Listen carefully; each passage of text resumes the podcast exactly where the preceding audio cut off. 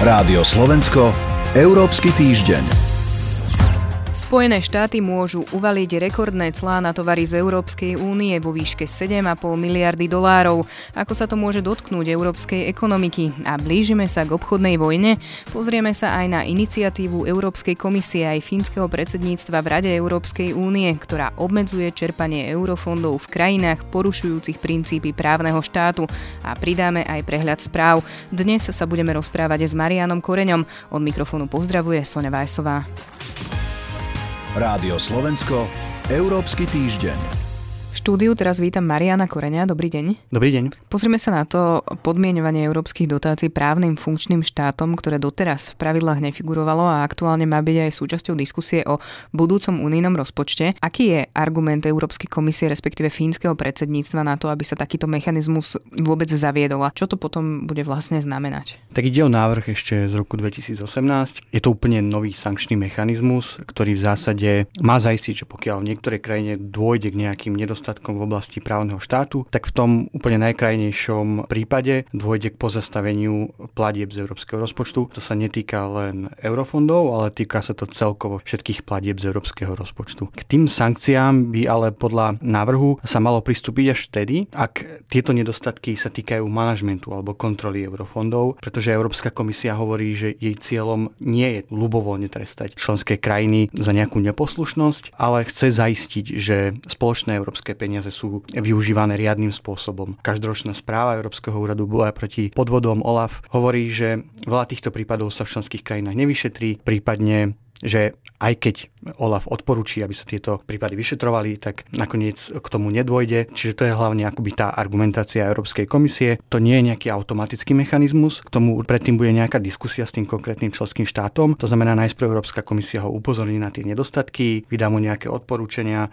na zlepšenie toho stavu a pokiaľ k tomu nedôjde, tak vtedy, ako som povedal, v tom krajnom prípade dôjde k tej, tej sankcii. Posledné slovo budú mať členské štáty. Keď sme sa bavili o tej argumentácii Európskej komisie, tak veľmi podobne argumentujú aj členské štáty, ktoré sú čistými prispievateľmi do európskeho rozpočtu. A to znamená, že do toho rozpočtu dávajú viac peňazí, v niektorých prípadoch oveľa viac peňazí, ako z toho európskeho rozpočtu čerpajú. A to je aj prípad Fínska. A v tomto prípade je to úplne pochopiteľné, že tieto krajiny hovoria, že chcú, aby tie spoločné európske peniaze neprispievali, respektíve tie ich peniaze, ktoré oni, ktorými oni prispievajú do európskeho rozpočtu, neprispievali vládam, ktoré možno sú podozrievavé z nejakých možno autoritatívnych spôsobov a podobne, respektíve nechcú ohroziť ohroziť peniaze ich vlastných daňových poplatníkov. Nechcú byť zodpovední za to, že tieto peniaze nie sú využívané tak, ako by mali. Tento mechanizmus pri ňom ide aj o akúsi politicky citlivú otázku. Niektoré krajiny s ním nesúhlasili, napríklad Rumunsko či Bulharsko. Argumentovali tým, že európske dotácie sú určené na podporu regionálneho rozvoja či poľnohospodárov a nemožno ich preto podmienovať nesúvisiacimi oblastiami. Fínsko hovorilo o tom, alebo tvrdí, že návrh má podporu členských krajín. Čo to tvrdenie, ak napríklad Rumunsko a Bulharsko sa vyjadrili negatívne a ako sa na vec e, vlastne pozera Slovensko? Ja si myslím, že stále osud toho mechanizmu je nejasný. Názory členských krajín voči takémuto novému nástroju sa líšia. Áno, sú to predovšetkým krajín ako Polsko, Maďarsko, ktoré aj v súčasnosti čelia právnemu konaniu zo strany Európskej komisie pre podozrenia z ohrozenia demokracie alebo z ohrozenia nezávislosti súdnictva v týchto krajinách. Rovnako tak bolo proti návrhu Rumunsko, ktoré prvý pol rok tohto roku predsedal v Rade Európskej únie, čo samozrejme mohlo spôsobiť, že tá diskusia sa trošku spomalila. Preto aj to tvrdenie fínskeho premiéra je trošku prekvapivé, pretože napríklad aj právny servis Rady Európskej únie skonštatoval, že je tam viacero takých nedorozumení a mal pripomínať pripomienky hlavne k tomu, že či je tento návrh v súlade s primárnym právom Európskej únie. Ten návrh Európskej komisie minulý rok rozdelil aj Európsky parlament, ktorý síce nakoniec odsúhlasil tento sankčný mechanizmus, ale došlo k rôznym názorom aj v rámci jednotlivých frakcií.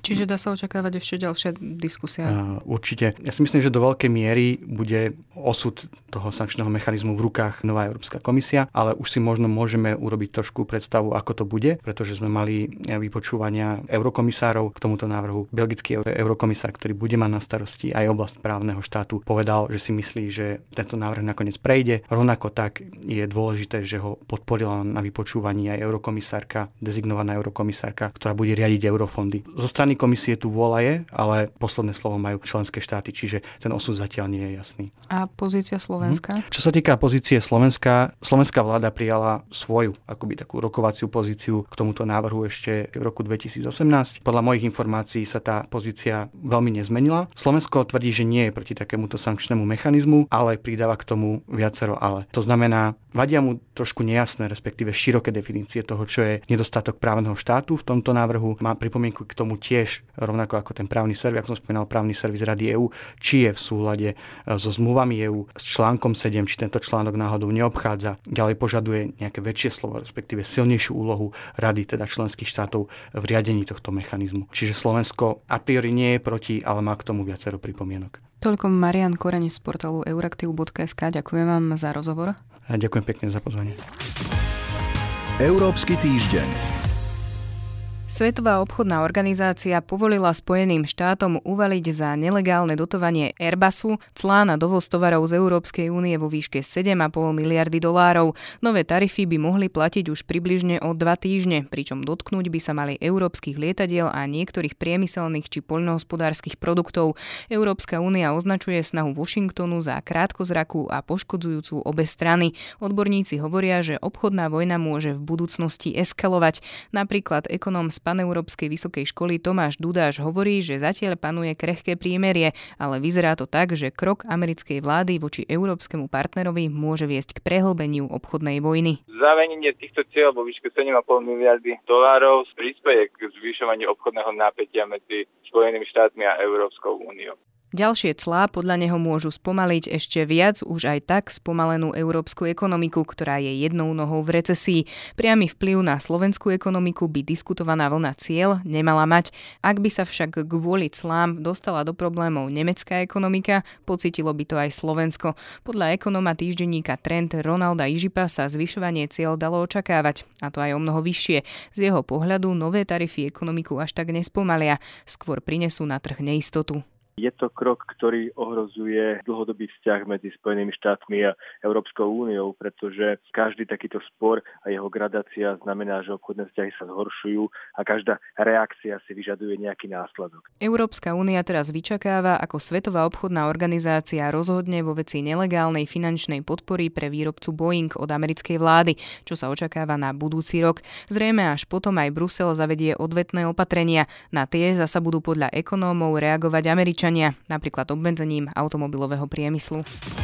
Európsky týždeň v skratke. Takzvaným grillovaním, respektíve hearingom na začiatku týždňa prešiel v Európskom parlamente slovenský kandidát Maroš Ševčovič. V týme predsedničky Európskej komisie by mal mať už trojnásobný eurokomisár na starosti medziinštitucionálne vzťahy a strategický výhľad. Europarlamentný výbor zároveň definitívne odmietol kandidátov na eurokomisárov z Rumunska a Maďarska. Podľa výboru Európskeho parlamentu nesplnili nominanti Maďarska a Rumunska potrebné očakávania.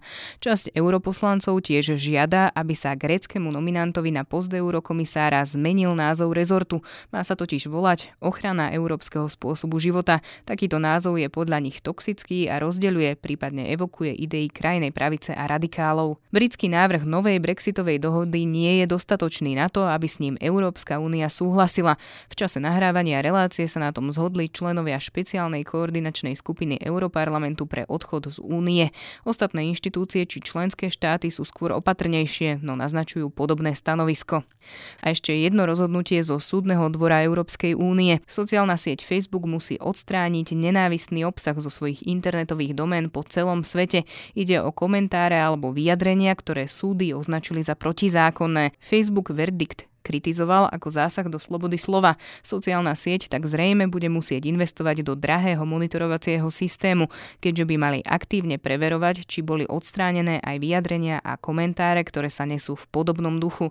Kritici varujú, že takto môžu zmiznúť napríklad aj satirické príspevky, keďže technológie nedokážu rozoznať, či ide o humor alebo o možné šírenie nenávisti. Európsky týždeň je na konci. Pripravili ho euraktiv.sk a Sonja Vajsová. Želáme ešte pekný deň. Rádio Slovensko, Európsky týždeň.